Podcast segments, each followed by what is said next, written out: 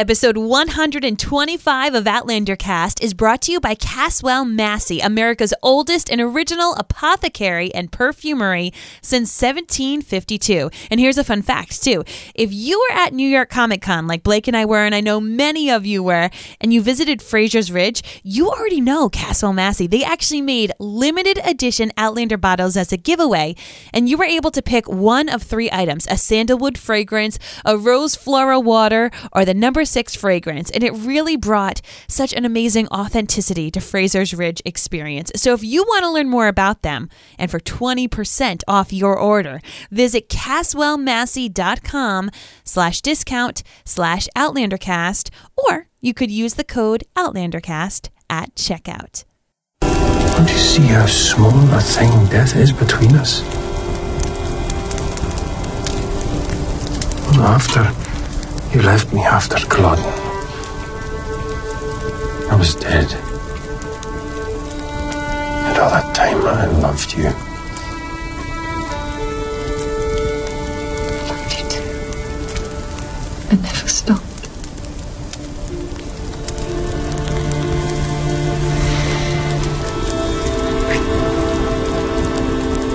When my body dies, my soul will still be yours. Nothing is lost, Sassenach. Only changed.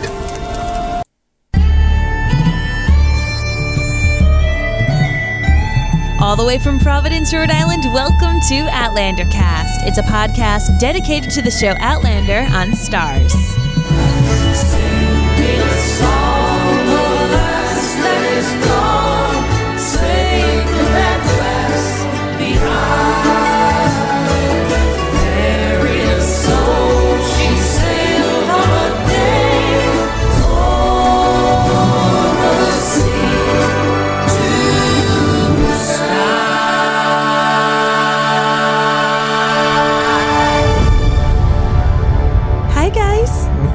Guess what? You have just finished recently the season four premiere, and we are so excited to talk about it with you. My name, in case you don't know me, is Mary Larson. My name's Blake, and you know I got a glass of wine in hand. I'm sitting across the way from my gorgeous bride. Aw. I just watched some Outlander, and I'm feeling pretty good about myself. I I'm- think many of us are. Droughtlander is officially over. That Droughtlander was long. Man, that and was it long. was hard, and it is done. And what a way to burst that Droughtlander bubble than with this power packed episode. You know, the funny thing is, you know, we, we think that this Outland, that this Droughtlander was really long. Yeah. and it was, but it wasn't as long as the previous Droughtlander. which blows my mind. Think of that. Think think of like how terrible you felt this entire time, and like that and a half Mm-hmm. for the previous Droughtlander, which which is which is pretty mind blowing, as a matter of fact. Well, we're here. Droughtlander's over. Season four is here. But before we get into the rest of the show, we want to make sure that you are following us and subscribed properly to the prog podcast. The podcast. Oof. Listen to that. You've been drinking? No. you can find us on Facebook, Twitter, Instagram, YouTube, all with the title Outlander Cast. And we would love for you to become an official member of the Outlander Cast clan at outlandercastclan.com. Now, that is where you can get all the great benefits and extras of the season, like an extra off air, after dark podcast episodes, access to special Outlander Cast giveaways, which you'll hear more about at the end of this episode, free swag, and much, much more.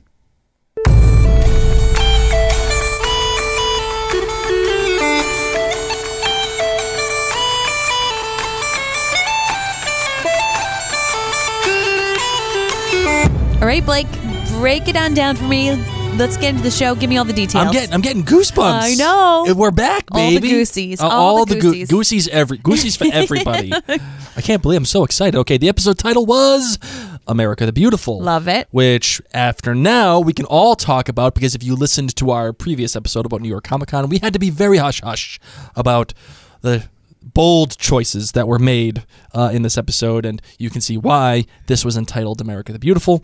The writers were Matt B. Roberts and Toni Graphia, who are basically, as we learned from Lynette Rice in what in, our last episode, are essentially the day-to-day showrunners for Outlander now, which Yeah. we'll get into this in a little bit more a little bit later on.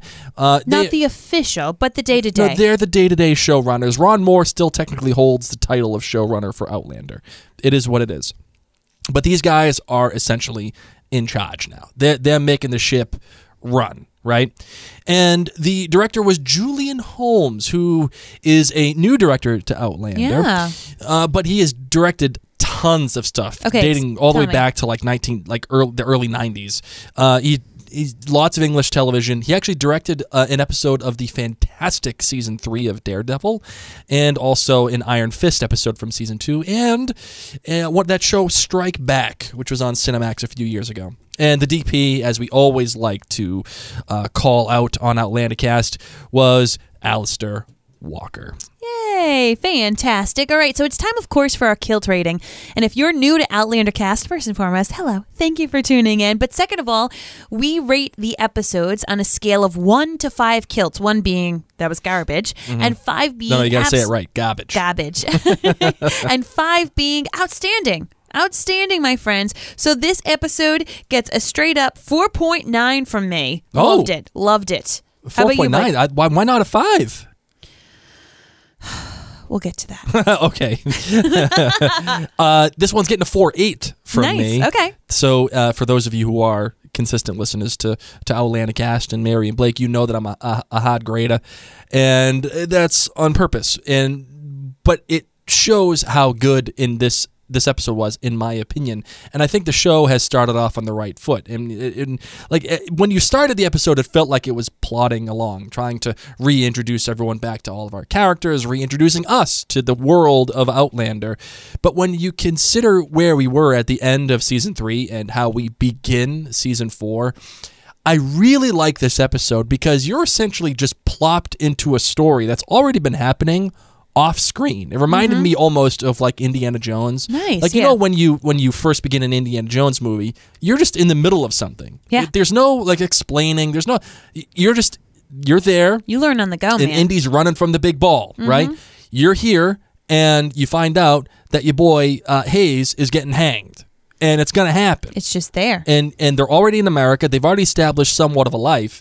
Uh, it's the absolute right choice. Not not getting everybody back up to speed. None of that Not, crap. hi, I'm Claire, and I'm Jamie, and I touched a stone, and magically it transported. Nope, we're just Right. in. We're, in, there. it, and and and the funny thing is too is that I think you could watch this episode and you could still pick it up if you if you never watched Outlander before. The foreplay scene, Jamie's like, for all you catching up while I am topless, here's all you need to know. We were separated, but we're back. okay, so it's time now for the GBGs the good, the bad, and the great for the episode. Right. My good for this episode was that this was the first season premiere where Jamie and Claire were together for the entire time. really? Every other time they've been apart. Wow, you're right. I know. So I was just so happy. oh, that's great. That's one of the reasons I love this book so much. Is Mm-hmm. like they just start off on this adventure together, and I, I I love it. All right, am I bad? Okay, I'll just I'm just gonna put a couple things in here, guys. Okay. Because I don't want to talk about them anymore. My bad could have been the bangs. oh, It could have been the CGI'd water. Uh-huh. It could have been the trollop at the dinner asking about you know Claire's outfit style if it's in style trollop. the trollop. Okay. We don't need to talk about those because those all pale in comparison to my real bad. Okay, what's that? Where the bloody hell is Murtagh? He's off somewhere in, in, in, servitude of He's some still jabroni. swimming the Atlantic, Yeah. trying to find Jamie. Where are you, Jamie? Oh my goodness! I hope You they really have miss GPS. Murtagh in this episode, huh? I mi- I miss him because you know I was I was dangled with Lesley and Hayes, who God bless them, I've never been a huge fan of, and I'm like, this That's is true. what I get.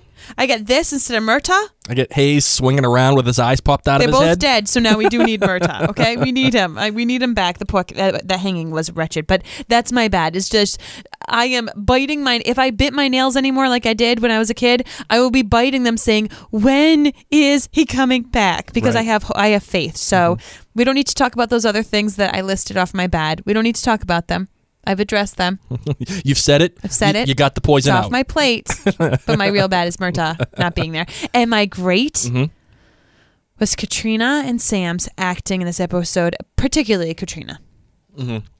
Oh my word. That last scene especially. But Oh, the two yeah. of them combined, I mean, whether they were having the rumpy pumpies going on. All the rumpy pumpy. All the rumpy Don't get me started on that phrase again. I'm just going to lose my mind. if they were just being the two of them and conversing, I mean, they like nerded out. I mean, Claire like straight up f- waved her nerd flag in foreplay, and yet what was You- it thermodynamics? yeah, you, you know you're in a solid marriage when. And she's like thermodynamics, and that just like did all the things for for uh, for Jamie. But just the these two actors, I mean, I have missed them greatly. I've enjoyed seeing them on promos. I've enjoyed seeing them, you know, at all of these different events that they're doing, and it's just they have. They are doing a dang good job with these beloved characters. So all Right. the props, all the greats for Sam and Cait. How about you? What's your GBG? All right, so my good uh, is definitely the conversation between Ian and Jamie, but m- more specifically, the flashbacks that Ian has about Geillis, or who, who he knows as the Bakra.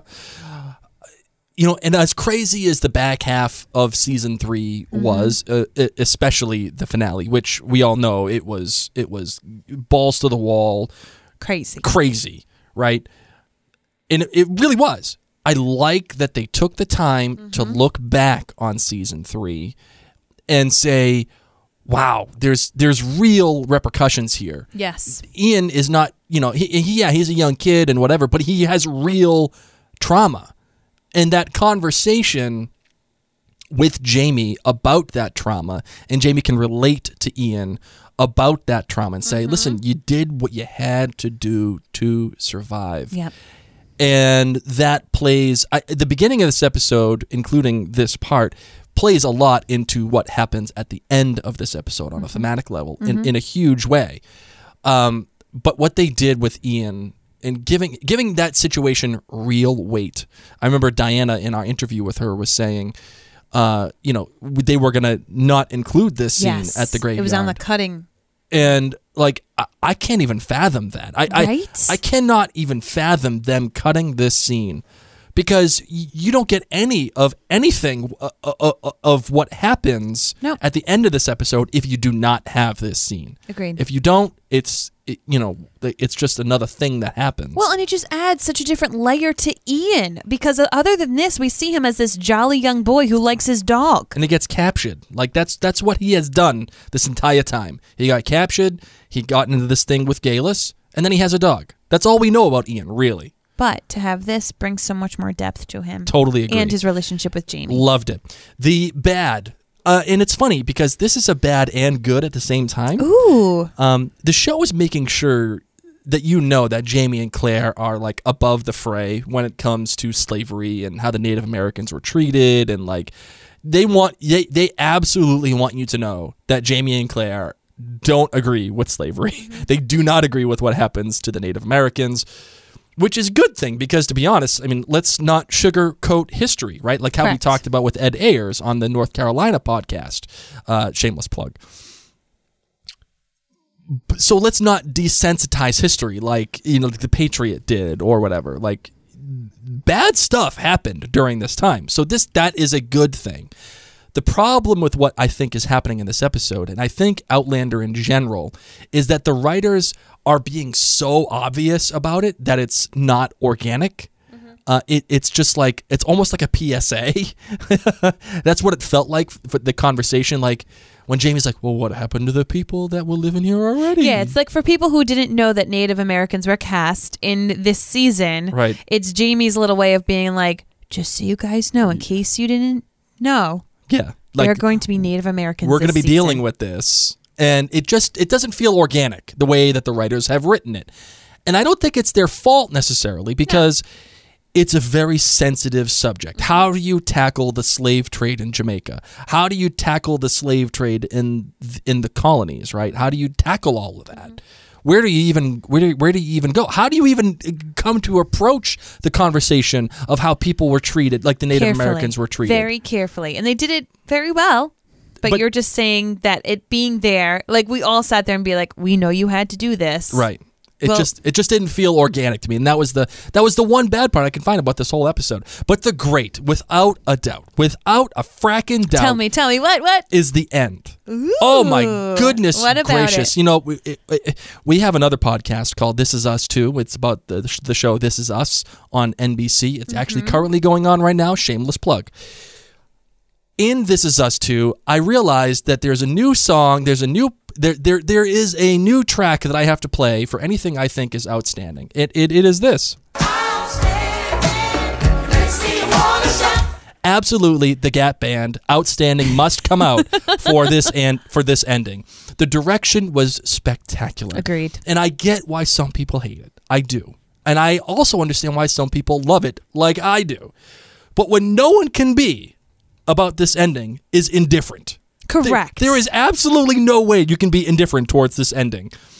What, between watching Ed Speleers, who is Stephen Bonnet, solidify probably why he was chosen to be Stephen Yep. Bonnet. That was like his audition, and I they know. were like, "Mic drop." the the sound dropping out, except for America the Beautiful, the song, the, the shock of your boy Lesley just just getting his throat cut He's right in boy. front of you so nonchalantly, it just brought the whole episode together. The themes of death and life and trauma and change and starting anew and all of that stuff. The American dream, as as Claire and Jamie so put it, Mm-hmm. that even though there is a dream, it may be some people's nightmare.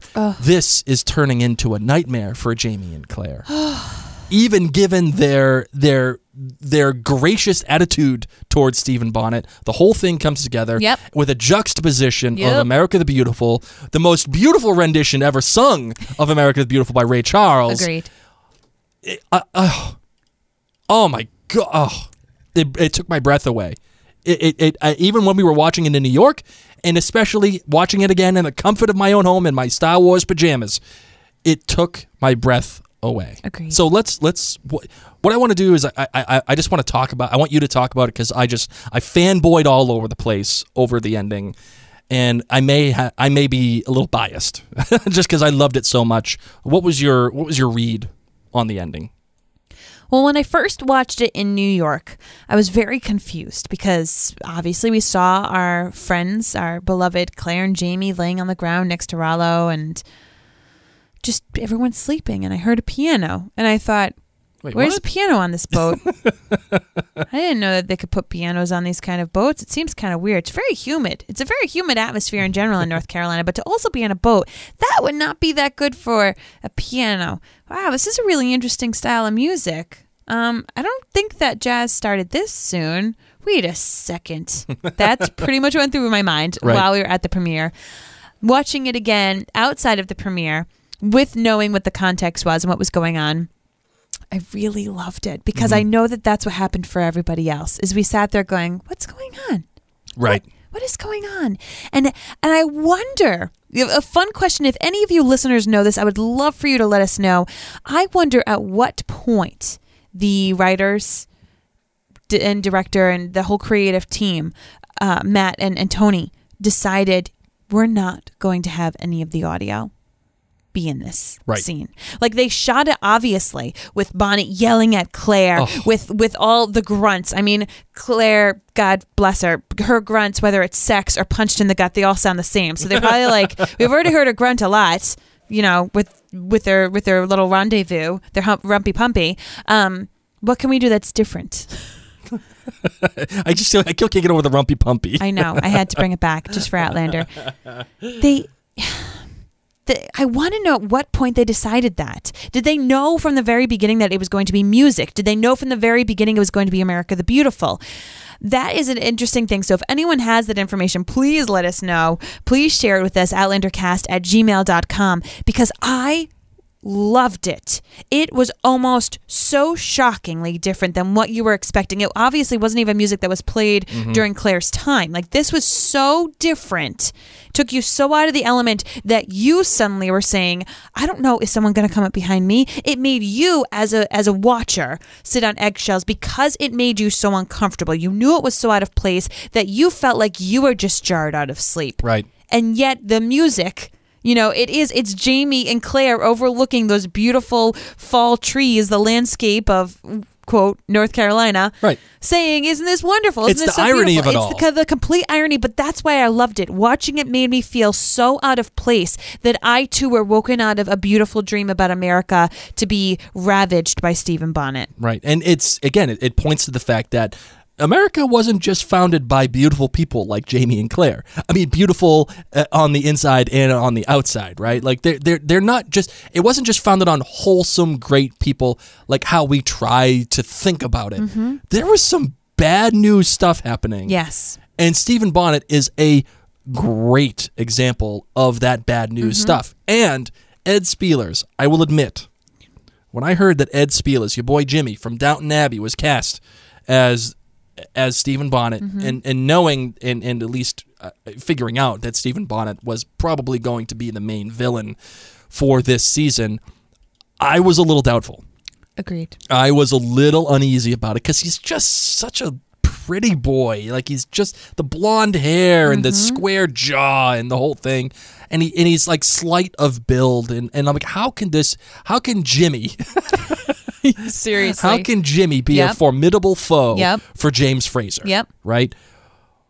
But that scene, it what what did it for me, what absolutely did it for me, is the moment where the where the where the audio drops, the mm-hmm. music swells, Yep. and Bonnet walks in, and he cuts uh, Lesley's throat, and then just casually like wipes the blade, and looks at Claire, and he just he remind he turned his he cocked his head a little bit, Yep. like how Blackjack Yep. would do. And then he got his little finger later in her mouth like blackjack. Like they were like little blackjack nods. And like and and what even shocked me even more is that he has this moment when he screams at Claire, like I don't know what he says. I feel like he said, "Give it to me." Yeah, maybe whatever it was, but just the way that like his eyes lit up and like this rage, It was like an animal. He was calm, slitting the throat, and just Right. walking over, and then all of a sudden, just- a beast. boom, room, like right there, and and and even uh, Claire's reaction and Caitriona's acting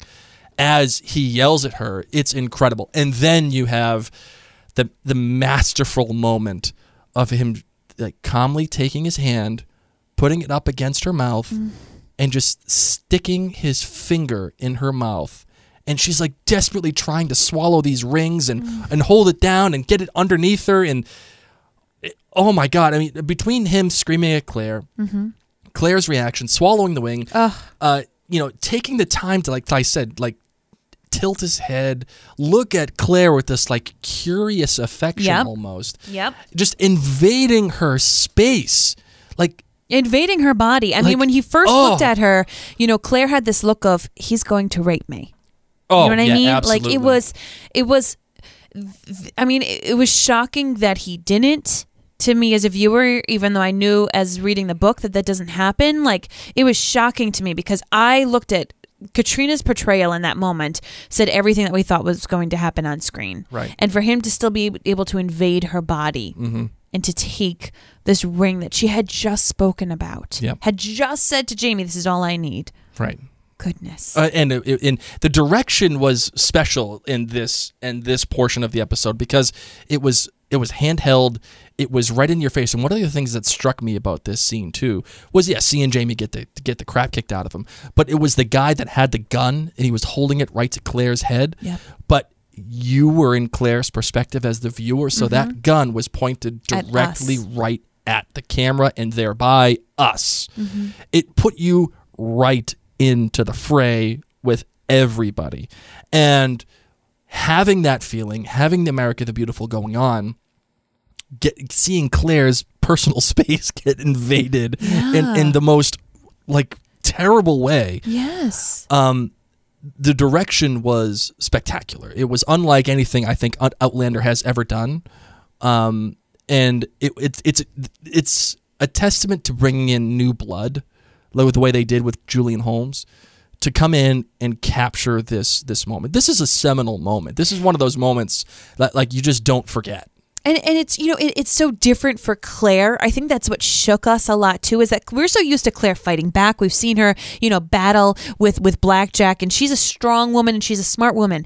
But I think what we have to remember is that they were woken up out of sleep. They were in this dreamy. We are in this new world. Claire's got her new new microscope. Everything's happy and jolly. And they got the medicine basket. And they Oh, were talking about everything. Their anniversary, slaves. everything. The whole thing. They were on a completely different mental place. Right. And this would be like you being woken up while you're on vacation in the Caribbean. You just had some some rumpy Some rumpy pumpy with your honey the night before. you got a nice present. Okay, just all the love, Mm-hmm. and then you are woken up out of your dreams. Guns this. pointed at you. You wouldn't know how to react. You wouldn't be the. I mean, I'm so proud that Claire even thought to put the rings in her mouth. Right. That move when we were in the audience at New York. Oh, everybody Comic-Con, gasped. Oh my gosh! When she popped those rings in her mouth, they were like, "Whoa!" Yeah! and I hope that that's great. what you did at home as well. Uh, and I like what happened here thematically because it, again, it brought it back Mm-hmm. to what Claire and Jamie were saying in the middle of this episode. Like, you know, death is something that's so small that can happen to us. It's it. It doesn't matter what happens. Nothing is ever gone. It's just changed, right? So when you relate that back to the beginning of the episode, Stephen Bonnet takes this ring, right? It she ta he takes Frank's gold ring. The beginning of the episode opens with Sorry, say that again. He takes Frank's gold ring. No, No? no, baby, he took. Oh, oh, that's Jamie's right. I'm sorry. You're right. You're right. I, I, That was the yeah. I'm, I'm thinking. I'm th- sorry. You're thinking of what Claire caught in her hand. Yes. He takes Jamie's ring, Yes. right? Which is still a ring no matter what. Doesn't matter. He takes. It he- does matter. He takes Jamie's ring. It's a big ring. change. it is. It is a big change. Okay. I, from what you've told me, it's. A, it, I guess it's a massive change from the book. Um, he takes the ring, and the show opens up on Native Americans, you know, putting rocks on to 2000 BC, man. yeah, which was a really cool opening. It reminded me of The Leftovers season two and season three. It was phenomenal. But wh- where are they? They're in a circle, a ring. Mm-hmm. And then that opens up on the noose, which is the way that it's formed within the context of the shot is a circle. Correct. It fades into the noose. And what does the noose represent? It represents death, it represents punishment, The circle of life. Amanama, he- manama, mama. and Claire even kind of talks about the circle of life, like Mm-hmm. how things are just they're constantly moving, they're constantly going. Mufasa's boy. So it highlights how even though we have the stability of Jamie and Claire, which is a bond that cannot be broken, and again it rears that ugly head with Claire's ring that, that Jamie gave to her, where we are still surrounded by change and death and mortality and, mm-hmm. and a world that is unfamiliar to Jamie and Claire in Yep. the in the in the Americas, right? It's totally unfamiliar. Which I think even works better considering the meta commentary on the show itself, in my opinion. I mean, we have totally changed our entire surroundings. We have changed the writers. We've even have this shift in the show running duties. We have a shift um, with actors and the cast. The old Outlander, as we knew it, is gone. It is gone, and, and it's it's not coming back. And even though we don't want to admit it, it's not. We in the show have to move forward. But even though we think it's gone, it's not just gone, gone. It's only changed. Just like how Jamie has said. And just like even though Stephen Bonnet has this ring, it's gone, but it's not that gone. It's just changed. Oh my God. It just that whole thing. Uh, So you and I both enjoyed the ending, and we know that you either, as you said in the beginning, you love it or you hate the ending. So we would love for you to let us know your thoughts in the Outlander cast clan gathering about that music choice, about it not allowing you to have the audio of the of the cast Right. during that part. But I enjoyed it. But speaking about music, did you want to go into the lyrics a little bit? Oh, for America the Beautiful? Yeah. Yes, absolutely. Because you know Ray Charles when he when he recorded the song, uh, recorded the the first part of the song with you know uh, uh, uh, what's what's it called a, a frame a frame no what's it called Sorry, what are you trying to say? Refrain? A refrain. There you go. That or a segment of the song that nobody necessarily really knows. They know the back half of the song. They know the chorus. They know the chorus, but the first half of the song, Uh, it's he what said are you trying to say? I'm trying to figure out the, the lyrics that that that he sings at the beginning of the song like the aren't the ones introduction. yeah aren't the ones that we necessarily Okay. know off the top yeah, of our heads. It says, "Oh, beautiful for heroes proved in liberating strife, who more than self our country loved, in mercy more than life.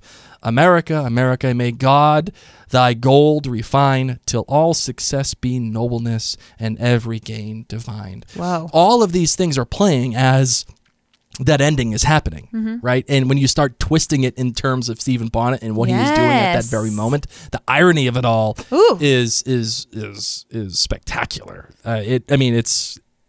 I'm literally picturing It blew my Matt doors off. Roberts and Toni Graphia sitting around a table having like a veggie pizza because isn't Matt vegan? I don't know.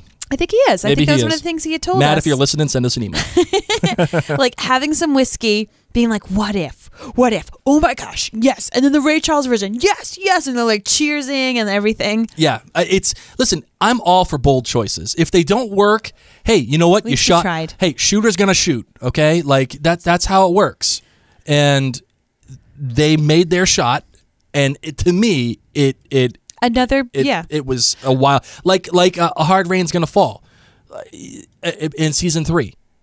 A massive success, a Mm-hmm. massive success, and I still feel the same way. Did you did you feel the same way about a hard rain's gonna fall in comparison to America the Beautiful? Sure, but I liked this one better, to be honest. I- I kinda What liked I will too. tell you is the the stone circle in the beginning, another big choice that they made. Yes. I wasn't as big of a fan of. I kind of was like, I get it. The circles have been around forever. There's magic everywhere, and we need to know this that there's magic everywhere and that there are stones everywhere. We get this. It's a little on the nose. It was. And I think because we are leftovers watchers and because there were openings of seasons like this, I was like, what is going on? We've just seen this in a different show. Had I not had the leftovers experience, I think I might have felt a little bit different about this opening. Right. But nonetheless, I enjoyed the music choice at the end as a big thing Yep. versus the stones in the beginning. Yep. So, um, but you know what I really enjoyed that was a, was a first was seeing Stephen Bonnet portrayed. Yep. I loved Ed. I did not think I was going to, so I'm going to jump on board with you that I'm on the Ed train. I am believing him as Stephen Bonnet. I am seeing these wonderful little things that he's not only brought into it, but as we've talked about, he's he's bringing in little bits of um, Blackjack Randall. Mm-hmm. Just to remind us, like this guy is bad news. This guy yeah. is bad news, Right. and I'm really uh, happy about it. It did feel weird, however, that Claire and Jamie weren't killed. I know. I think I liked that It just felt weird because I was like, "There's all these people there. Why wouldn't they just shoot them?" because he, you saw it in his in his look as he's departing the boat. It's like this moment where he, he looks at Jamie and he considers how kind Jamie and Claire Mm-hmm. were to him. And I feel like on on any other circumstance, Yep. those people are dead. yes, They're dead. D E D dead. but not Jamie and Claire because they were so kind to him. They gave him the opportunity to get away. Um, which which was another funny thing, like that whole execution scene. Like everybody's running away, and Stephen Bonnet's just like, and then he just gets like to slip the other way. he just like steps out and he's just gone. Um, I I really liked that choice that he makes. Uh, did you believe his story about not fearing the noose and you know, but but drowning instead? Do you, do you feel like that was an actual moment of real honesty from him? yes, I kind of think so too. I kind of do. it's easier to tell the truth than a lie. Absolutely. Absolutely. Like and all that charm, all the good looks. I think it's all legit. Like it's all a legit thing from Stephen Bonnet. Like he uses that Yes, to his advantage. he's brilliant, Right. And in his uh, conniving ways, but correct. and, and and again, that's what makes another interesting antagonist. I asked Diana what makes an interesting antagonist to her, and she said, you know, a complete lack of moral compass. And I think that's a valid answer.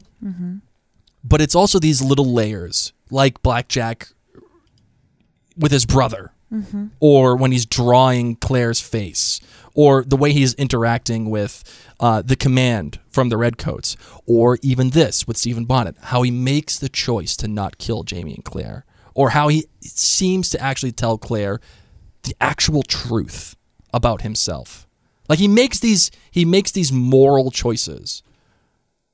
I, I I just I really appreciate what he I mean he is the real deal. He he is he is He's gonna be a he's good a bad villain. news guy. I agree. I And totally agree. I'm I'm all in on Stephen Bonnet. I got, as I watched it again today before we recorded, I, I decided I'm all in on Stephen Bonnet. Mm-hmm. You know what's so interesting is that he's such a great juxtaposition to Jamie and Claire, who in this episode are nothing but good. You know, being a great friend to Hayes before his execution, paying the red coat, you know, paying the the officer actually uh, to be able to go see Hayes and, and smile at him, even though it's hard to see your friend be hung.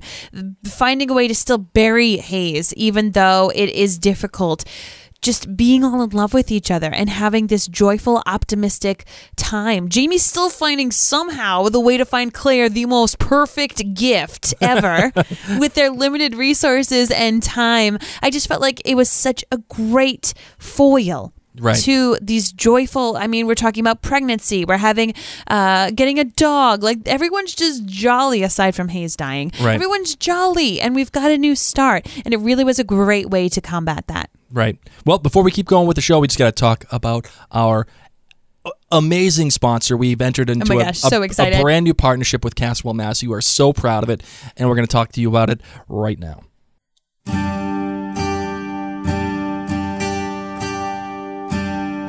So again, this episode of Outlander Cast is brought to you by Caswell Massey. Caswell Massey is America's original beauty and fragrance company, founded right here in Rhode Island in Newport, the city by the sea, in 1752. So you know what, guys? They're around around this time period, my friends. That's right. That's right. All of their products are proudly made in the U.S. They are all free of parabens, sulfates, and artificial additives, and they are never tested on animals. Never. Never, never allowed. Caswell Massey has over 16 unique fragrances offered in colognes and perfumes, soaps, lotions, and shave soaps. I love their stuff. I, I was wearing number six today, as a matter of fact. Actually, we're going to be giving away number six later on in this episode.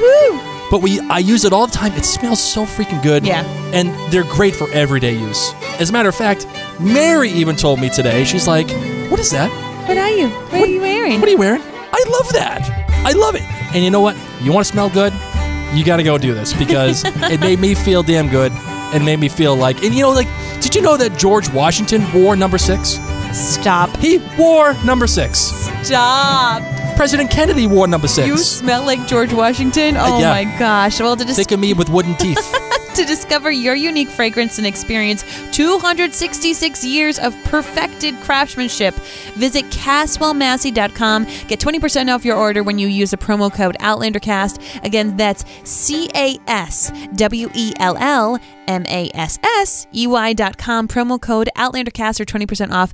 And to keep up with all the products, additional promotions, upcoming partnerships, please, please, please follow them on social media. Just search at Caswell Massey. and tell them that Mary and Blake sent you, you know, especially the guy with the wooden teeth. Yeah, yeah. That's right. I'm, I'm doing my best George impression. There you go. So, what do you think about this whole notion about family and feeling like we're all back together again? I mean, this is before Lesley gets his throat cut. Yeah. And, you know, we, we got we got Well, Marsali and- after, and, but anyway. Oh, but before Lesley. Okay, yes, now I'm understanding. so we got we got we got Margus talking about being pregnant, and it just I loved that roundtable scene when everyone was like, "Wow, man, we're staying here. We're we're staying And in the United was States." like, I want to stay. Right, and, and James like, "You, your mother will kill me. Your mother will kill you if you stay here. You can't. You, don't waste your life with Bless us." his heart. Good Poor- try. Mm, good little Ian. I like know. I'm, I'm liking Little John puddin'. Belmore. He's a little pudding. That's what I'm going to call him. He's a little He's puddin'. my little puddin'. What'd you think about this scene? okay. Okay. Can we can we talk about this scene for one moment because I need a discussion and it needs our listeners' help. Well, let me let me pour some more Pour wine. yourself a little more vino Okay. because I honestly, after watching this episode in this particular scene multiple times, I still can't tell if Claire is supposed to be happy or upset that Marsali's pregnant. Why would you be upset? I don't know. I'm just gonna say she's got a little judgy lady eye going on, and I don't know if I don't know if it's supposed to be joyful, and if Cait was a little tired while she was acting the scene, or if if Caitriona's uh, if if Claire is supposed to be like, oh my gosh, you're having Right. a baby, and we're in the colonies, we don't even have a home, like we don't even have any money, we just got these jewels. What the heck are we gonna do with these jewels? Oh my goodness! Right. Like I didn't know how to read it, or if it was like, yay. I guess All right. yay or if it was ah i'm a mom too but Right. my girl's away so i just didn't know if claire was having hashtag all the feels and we were supposed to see a perplexed look but i see a perplexed look and i would love other people's insight because i've watched that scene a few times and i'm like i do not know how claire Did she give side eye? Do you think she gave side eye? she gave fake smile Oh. she like would turn her head towards Jamie was like, "Oh, this is wonderful news." And I was like, "Oh, is this like my mom's interesting?" Interesting. Mom, I got a new job doing XYZ. Interesting. That's interesting. like Mary. I didn't know if this was the Claire equivalent of interesting, guys. I need to divulge. One thing I wanted to get clarified, and I wanted your opinion on it, which is why do you th- like? Uh, the, it, I didn't think it was incredibly clear why Jamie and Claire are staying in the U.S. That's where their boat landed and they have no money. no, but like they may like he's talking about going back to Scotland. We're Yes. gonna we're gonna we're gonna go back and yada yada. Yes. But are they just staying because that's where their boat landed and they don't got any money? Oh no, when they were having that beautiful little Yeah, conversation. at the in the bedside. No, when they're looking and Jamie's like, "What about all the Native Americans, honey?" That's when she says, "This is going to be an amazing place. People are going to come from all over." And he says, "You know, our daughter ends up living here. No, no, that that, here." that that portion was in the bed. Was it was in the bedroom? Remember, he's like, oh, you know, we're, we're gonna we're gonna try to sell all this stuff, Hmm. and we're gonna get the money, and we're hopefully we're gonna get enough money where we can go back to Scotland and continue our lives. And she's like, but, but this is after the British officer. Claire's in the past has brought this idea up to Jamie. Cla this isn't the first time Claire said, I want to live in the U.S. Okay, all right. Claire has brought this up before to him, saying we could get a nice fresh start. Right. So, what confused me, however, was how they suddenly have dinner with the governor. Yeah, it was like they were having this dinner. They're having it so that they could try to sell the, right. the, The, the ruby. yes, The thing that Claire is wearing on her. What that eventually showing all the made. bubbies Yeah, all, every bubby that there ever was, was on display. plus a ruby. Her bubbies were proud. Yes. Jamie was proud of the bubbies. it it wasn't like France proud, but it was it was like it wasn't wedding proud. I'll tell you that. Oh, wedding yes. proud bubbies Oof. were a whole new level. wedding bubbies were hurting. Or they were hurting bubbies. It hurt so much. but nonetheless, that whole dinner, I was it was kind of like, okay, here we go. This is it. It has to happen. It has to just go along. We don't get to have a ton of exposition. Right. But through that, of course, Jamie is offered the land. Right. And essentially he's offered the land because this officer wants Jamie's loyalty against the regulators and against any colonists that may rise up. And I think Jamie's inclined to take it because it's land, he can create a life, and he has the protection of the British government only for Claire to come in and ruin it and say we would be on the losing side of history again. So let's not Oh my gosh, that. I love how Claire's like, sweetheart. You have the worst luck in picking teams. like if you played fantasy football, you would lose. You would right now so be much 0 and money. 8. You'd be at the bottom of your league. Like A for effort, Jamie, right. but no, ain't gonna work. It ain't to work. And I will admit, I was, when we were watching it in New York, I actually teared up quite a bit um, in this portion when Jamie is saying to Claire, you know, I could, if I could just make this a good land for Bree, like if I can do something to have my effect on this land, uh, I'm happy. Like I want to do that, and it just I, I think as a dad and having a daughter and the whole thing, and, and just wanting to provide a good life for my own daughter, it just affected me in a way that I did not anticipate. Like from the trailer, it just seemed like this cute little line that was meant for the trailer, and it was cut that way. But the emotionality behind it for for Jamie when he says, "Wait, this is this is going to be Bree's country, right? Like th- mm-hmm. this is this is going to be it." If I can just do, and this is him not thinking I'm never going to see her again, right? Like I, oh, I'm never going to see her at all. I'm never going to meet my own daughter. But if I can just do this one thing, if I can make this a good land, Yes. it can be special. What did you think about that? Oh, I teared up as well. I mean, Yeah. that was such beautiful pride and love for his daughter and something that he could possibly do. I loved it. Yep, I agree. I agree. What um the sex scene? What do you think? Beautiful. Yeah, it was it was nice. It was so awkward, guys. Just imagine yourself watching that with thousands of people. Thousands of people you don't even know, Yep. and like it's like watching with your parents. Yep. a little bit. That's what it felt like. Like, am I into this? I, I I'm into it, but are you into it? I, I should you should we be into it? Like, Yeah. it was it was a little awkward. It But was- awesome at our own home. and you know, um, it provided a moment for you as the viewer to get back into the world of Jamie and Claire, to get back into that that cosmic love, right? That Mm-hmm. that that thing that they have. Uh, I just got done with Blake's book club uh, at OutlanderCastClan.com, and I just finished. Uh, the the final chapter and the hot springs and Jamie and Claire and floating in the springs and them having sex for like a half a chapter and you know i it, and it, they were birthed out of the womb of the earth right? They came out of the uh, they came out of the, the the cave as as one single unit and claire announces to jamie that she's pregnant right? Um that feeling of just having these two together who by the way had been separated for 20 years or whatever it was and now all of a sudden they're back together again and they just still have this fiery passionate burning love that that can that can have this kind of sexual relationship it was nice it was nice to see them connect lovely. again It was lovely. you know it was like very animal like not anim- animalistic but like like caveman-esque just like making love in front of a fire in the woods Talking about thermodynamics. all the thermodynamics Oh my gosh, I just loved it. It was really, I mean, this is something that is so beautiful about Jamie and Claire, especially in the books, and I'm glad that we were able to have it here in this episode, is their sexual chemistry. It's a huge part of these two characters. A, who they are, but B, also how they connect with one another. Mm-hmm. So it was really important to um, christen the new world right a little bit more. Mm-hmm. I like it. All the christening. Anything else, my darling? That you wanted to chat about? You know, I really liked this episode. I did too. I just I feel like they they did done good between the music, the the costuming. In case you didn't realize how different the costumes were, I mean, take another good look at them. The fact that they had to build that set out of nothing, the knowing that they had to create North Carolina out of Scotland. Yeah. I mean, I'm just so impressed. I'm- I'm, so impressed. Listen, the team. CGI is what it is. Was it a tad awkward? Yeah. I mean, but any any kind of green screen CGI, well, uh, well, green screen. th- Anytime you have that, Mm-hmm. you can tell the human eye with high definition televisions and all. The human eye is just too smart.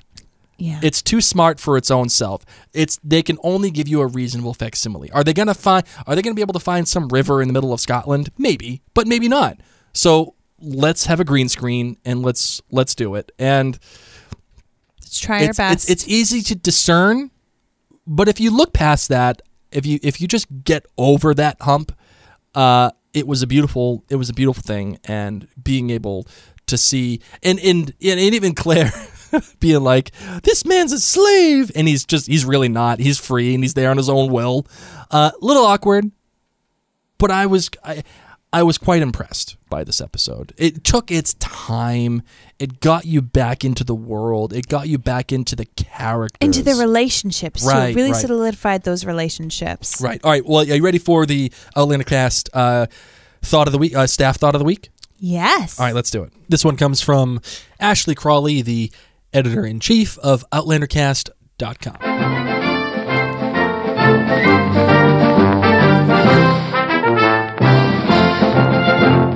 JHRC, Outlander is back in a big way. And thank goodness, because while Droughtlander might have reached 11 months on the calendar, it felt like 127 in dog years. Scottish pub dog years, that is. But I digress. Was it a perfect episode? I have no idea. I'm not a professional TV critic. I only know what I know, and that's largely based on what I feel and how the episode made me feel. So, did I love it? I, I did. I did indeed. 100%. Here's what it boils down to for me I've dearly missed our old pals, the Frasers, and it's refreshing to finally be on a new adventure with them. Did it have flaws? I'm sure. But who among us can recount the story of a fun time with great friends without pointing to at least one kink in the night? You know, the bad sushi you paid the price for, that super creepy waiter who has now sent you a friend request on Facebook, or that drunk friend who puked on your shoes. Your open toed shoes. Ew. And yet, when asked, we always tell the story of these crazy nights in their entirety because the few kinks help bring it to life, but they also don't define it. They're just a sum of the great whole that creates a lasting memory. Does Caitriona Balfe's talent continue to blow me away? It definitely does. Is Ed Speleers' portrayal of Stephen Bonnet going to haunt my dreams on the regular? Most certainly. Was I completely digging on the bluegrass vibes coming from that reimagined opener? Oh, heck yes. Did I approve of the double entendre use of Ray Charles' America the Beautiful to drive home that ending? I did, unequivocally. Was the CGI cruise down the river hokey? Possibly. Did I need Cro Magnon druids to hammer home the circle of life? Possibly not. Is Sam Heughan's wig distracting? Well, not if he's shirtless. The point is, I'll take the good. I'll take the bad. I'll take them both, and there I'll have brand new Outlander. Because new Outlander is better than no Outlander, and I didn't patiently, not so patiently wait 11 months for it to come back on just so I could pick it apart piece by piece. I came excitedly to visit old friends and see what new shenanigans they'll work themselves into and out of on this side of the Atlantic, knowing that all along the way in the next three plus months, I'll smile, laugh, cry, probably roll my eyes, definitely question, and still ultimately and hopefully fall in love all over again with the world of Outlander. And what a gift to have a TV show that does all that to you. And that's the beauty of this first episode, when you're left to relish in the newness of it all and how your favorite show is still, in my opinion, in its prime, and you've been granted more time with these characters you love so much. So before you beg to take your leave of me, I'll just go ahead and climb down off my effervescent feel good soapbox. But dinna fash, I won't go far. If you need me, I'll be in my season four newlywed slash honeymoon bliss bubble. For now, at least. Thank you, Ashley, very Thank much. Thank you, Ashley. Ashley, of course, is our editor in chief of Outlander Cast blog. At outlandercast.com. Yes. Oh my gosh, if you guys haven't been reading the blog posts, you Oh, you've been missing up. out. You gotta catch up. Absolutely missing out. Some great stuff. In, in fact, Ashley's minute by minute recap is a must read. Please go to outlandercast.com and check it out there. But now, my darling, it is time for the, uh, you know, I, I, I dare say world famous outlandish theory of the week. World famous. Really? I, I dare say. I would even say universally beloved Nobel Peace Prize award winning outlandish Okay, my love. theory of the week. Are you ready for it? Yes, I am.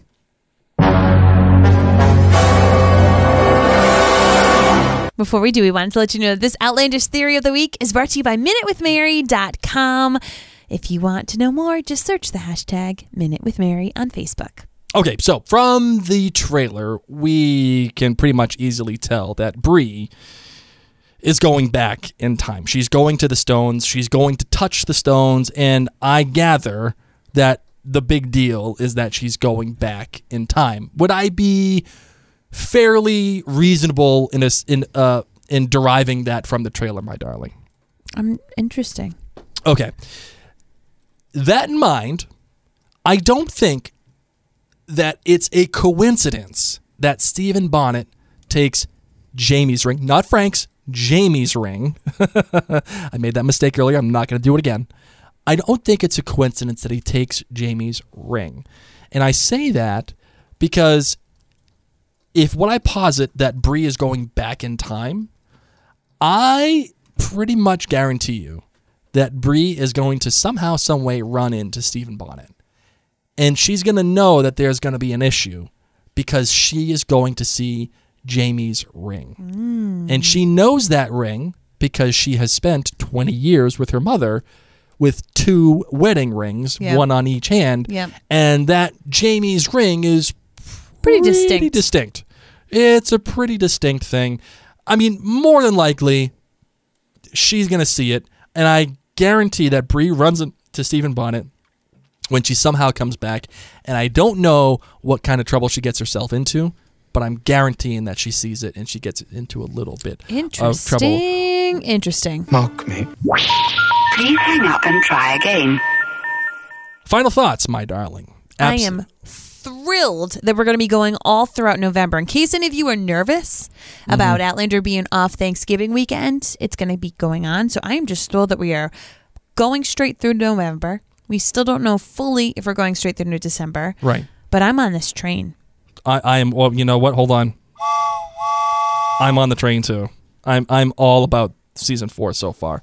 My question for a final thought, and I want to ask you, is knowing that Ron Moore has taken somewhat of a step back from the day to day operations of Outlander, and that i- again it was reported by Lynette Rice, who a legitimate reporter, that Matt Roberts and Toni Graphia are essentially taking the the day to day showrunner duties. They are running the writers' room.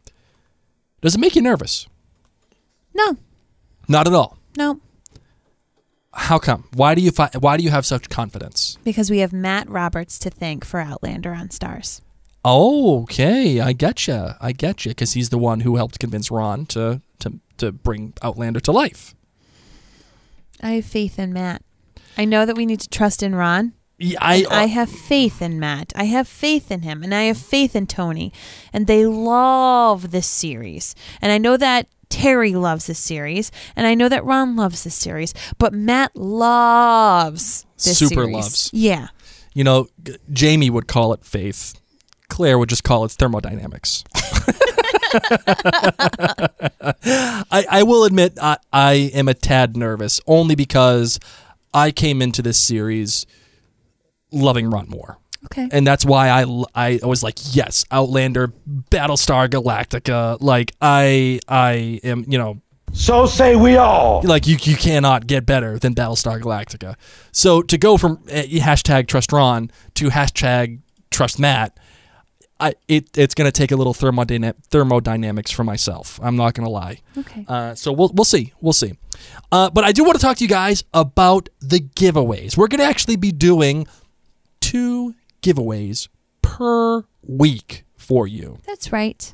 two giveaways per week, maybe even more. But we have at least two giveaways per week from Caswell Massey. And this week, we are going to give away the Supernatural number six fragrance, the, the full. The full bottle, which is uh, three full ounces, 88 milliliters, if that's if that's what you're concerned with. If you're fancy.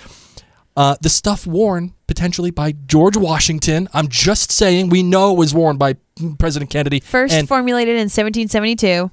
and we know most importantly it's worn by me okay because i love it and mary loves it it was america's first fragrance first formulated in 1772 just like mary said it, it's complex it's citrusy it's it contains neroli and musk and civet and rose and amber and it just It's lovely. it just It i feel like that's what lovely. jamie would smell like too like if he i feel like if he just walked around it'd be number six Nice. um, and again, it was worn by George Washington at his inauguration as president Stop. of the United States. I'm just throwing that out there. That's amazing. So we are giving it's a 220 $225 value. $225 value and we're giving it to the members at the outlandercastclan.com. All right. Now for all the other listeners, we're also doing another thing too. For all the listeners, just go to outlandercastgiveaway.com Yeah. and you go to you can get the Centuries Sandalwood fragrance, which is 1.7 ounces. This also too. I know Mary is a huge fan of the sandalwood. Oh, I love sandalwood. I don't know what it is about it. It's just very comforting. so I love sandalwood. it's it's just it, it's just this beautiful. It's a great blend. like everyday fragrance. You can Right. you can use it throughout the day. Uh, it just really wears differently on different people too. So it, Men Blake- and women. Yes, this is a great scent for men, women.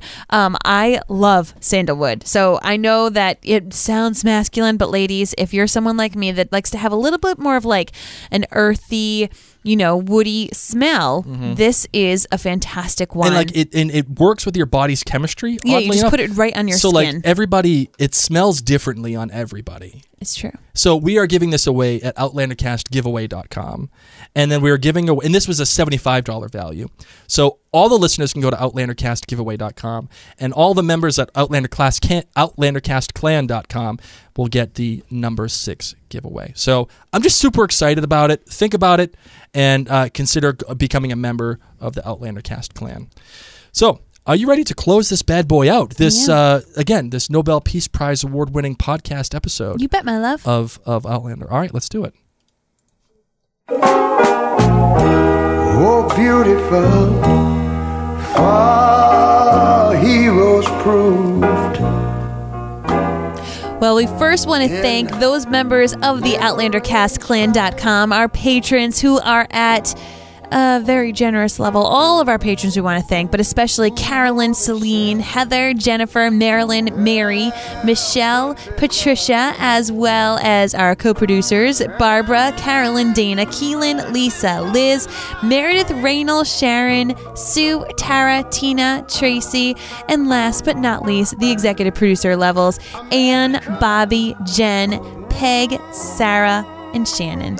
Thank you guys Absolutely. Thank you, so much, and thank you for all of you who have chosen to become patrons of Outlander Cast. You honestly make this show and the website possible. So if you want the giveaways, the special giveaways, you want the free swag, you want the special after dark episodes that actually we're going to be recording right after this.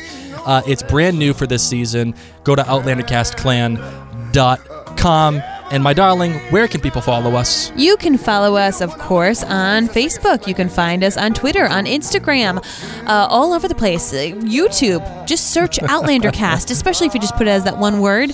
Um, and another great thing that you can do is head on over just to the website, outlandercast.com. Read the most recent blog post. We're going to be pumping out new blog posts every single week and using that minute by minute recap with our amazing Ashley Crowley, who you got to hear earlier in this episode. And we're also going to be doing listener feedback episodes once again this this season. Those will be coming out on either Thursday or Friday uh, of each week, and you can talk to us through the Outlander Cast Clan Gathering on Facebook, or you can Twitter us, you can Instagram us, you can Facebook us, you can out, you can DM. DM, d- slide in my DMs. We're all over the place. I'm all about the sliding into the DM life. Or you can email us at outlandercast at gmail.com. So if you've enjoyed this episode and you want other Outlander friends to know about it, please take a moment just to tell them about it. You can share the podcast by taking a screenshot and sharing that in your Instagram or Facebook stories. We also want to thank those of you who've taken the time to write a written review inside your podcast app. Ray Loves Max of the Outlander cast I've been looking for. Mary and Blake have become my favorite podcasters. Hmm. Their energy is terrific. I love Mary's passion for the books and Jamie Fraser and Blake's non-book reading opinions. The show is so well done with their theme music, listener feedback, and their recaps, which I live for. It's like rewatching the episode a second time, or a tenth in my case. Keep it up, you two. Thank you so much, and thank you to everyone else who's taken the time to write these reviews. We honestly do it for you guys. Without you, there would be no Outlander cast. That's right. So thank you all, and until next time, ladies and gents, I'm Mary Larson, My name's Blake. and you've been listening to Outlander Cast.